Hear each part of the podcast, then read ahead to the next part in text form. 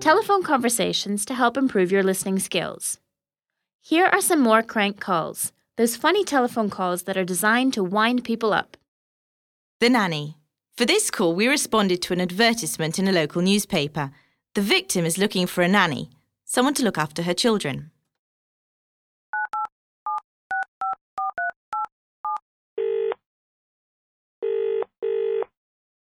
Hello? Oh, hi, my name's Sarah. I'm calling about the advertisement for a nanny you put in the newspaper. Oh, yes, great. Uh, well, let me tell you a little about our family. Okay, there are two children and. Oh, sorry, um, but can I just ask you a few questions first? Uh, okay, sure.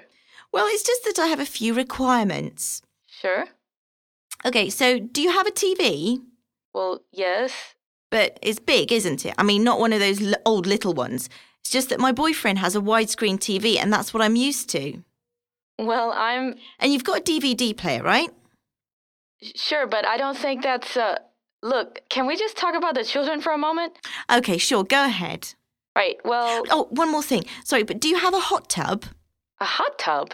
Yeah, I like to unwind at the end of a long, stressful day. It doesn't have to be a big one. L- listen, but I don't think this is the job for you. Oh, so you don't have a hot tub then? No, goodbye. Gee, some people are so rude.